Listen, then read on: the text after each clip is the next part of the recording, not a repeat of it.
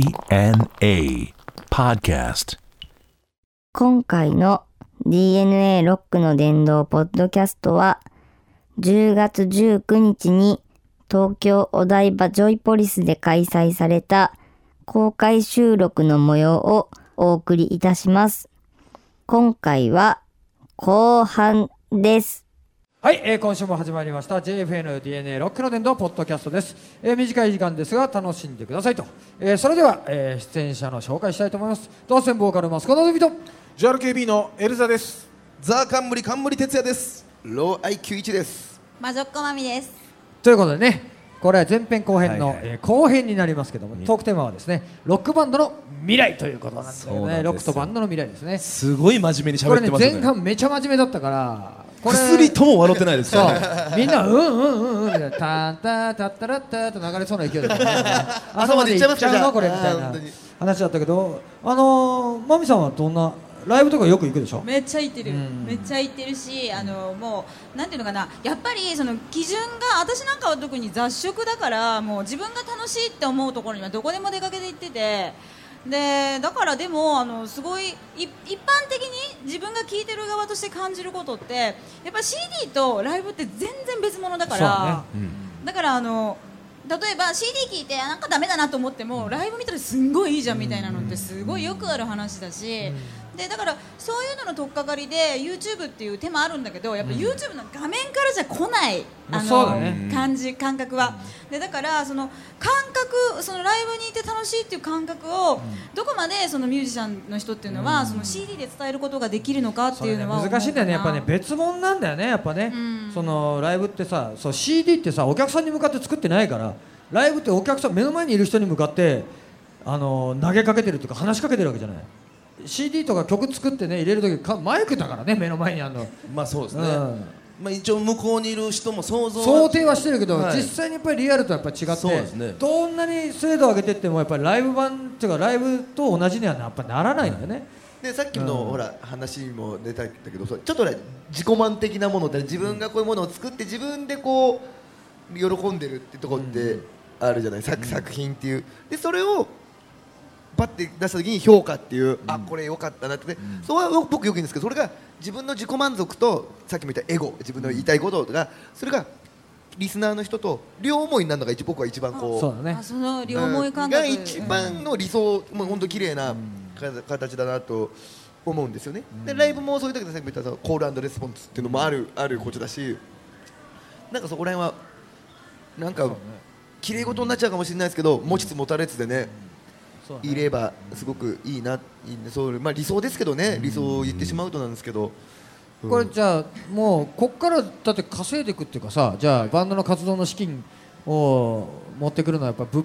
販が大きくなるじゃないそうですね JRKB すごいんじゃないの物販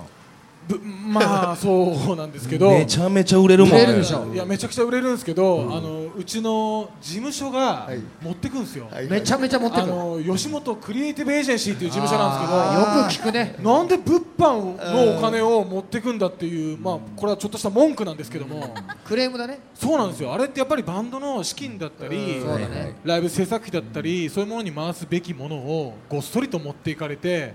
メンバーが最近ちょっとプンプン怒ってるとそうだろうおね笑いのギャラだったらね、あそういう本職の方でやってるギャラだったらね、わはいかるけどそうなんですよねそれをまた別バンドってやっぱ違うじゃないですか、違うねやっぱりお金かかるし移動金かか費だっるよたり楽器があって、テそうそうックさんがいてくれて、武漢さんがいてくれてとかいろいろあるんでやっぱりその辺はちょっと、ねちゃんとよくほらやっぱりその T シャツ売ったりとかその物販のお金でやっぱツアー回ったり普通するからね、はいそうなんですよもそうです基本はさだからすごい物販売れるバンドと売れないバンドあるんだよねすごい物販だけ売れるバンドもあるんだよそれ羨ましいな俺全然売れへんな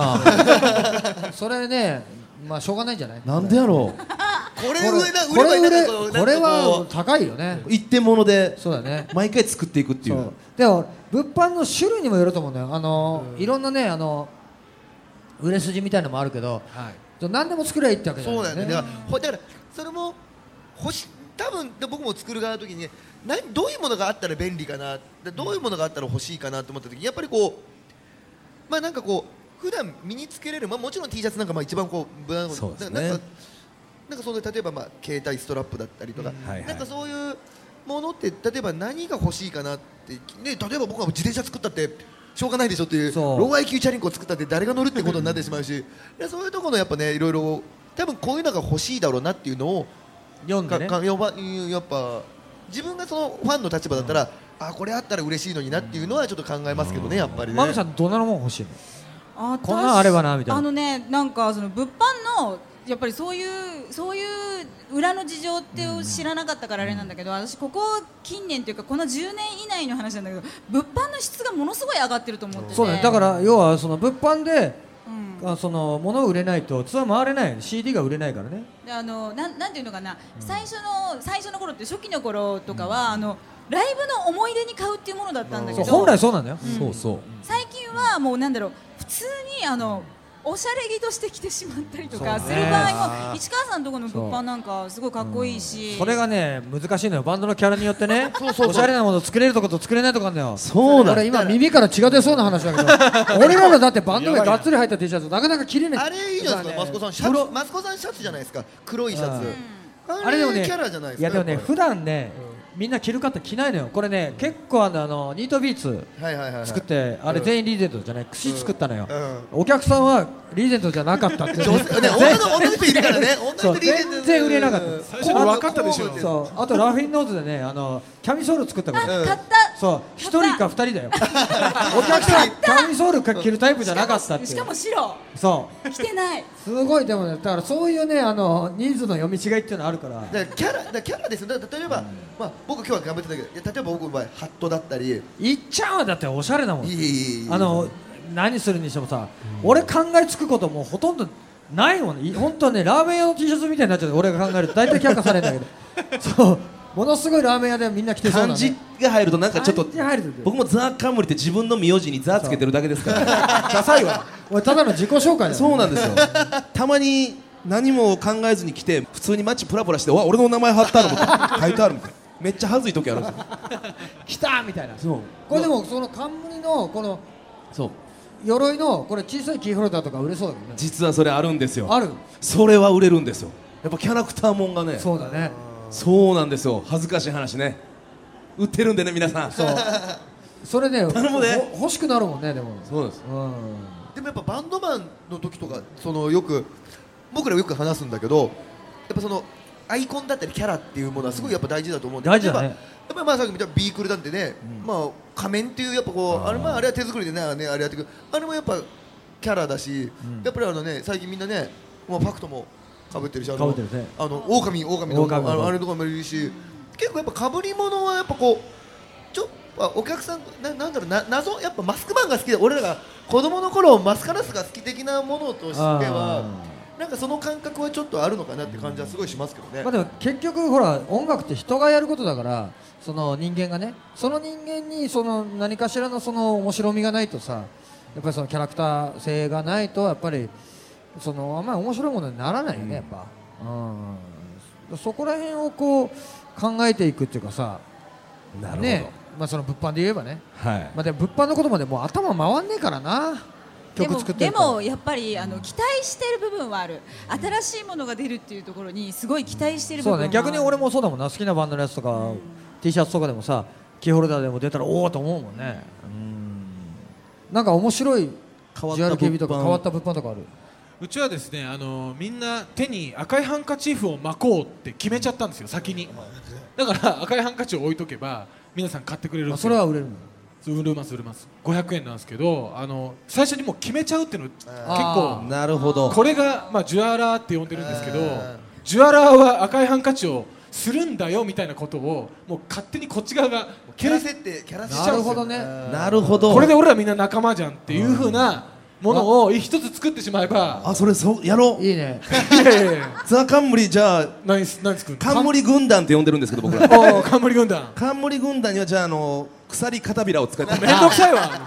す500円なんだけどみんな来てるっていう 500円の鎖片びら弱そうやなプラスチックのやつなんじゃないそれでも大事だペねうんそでものなんていうかこう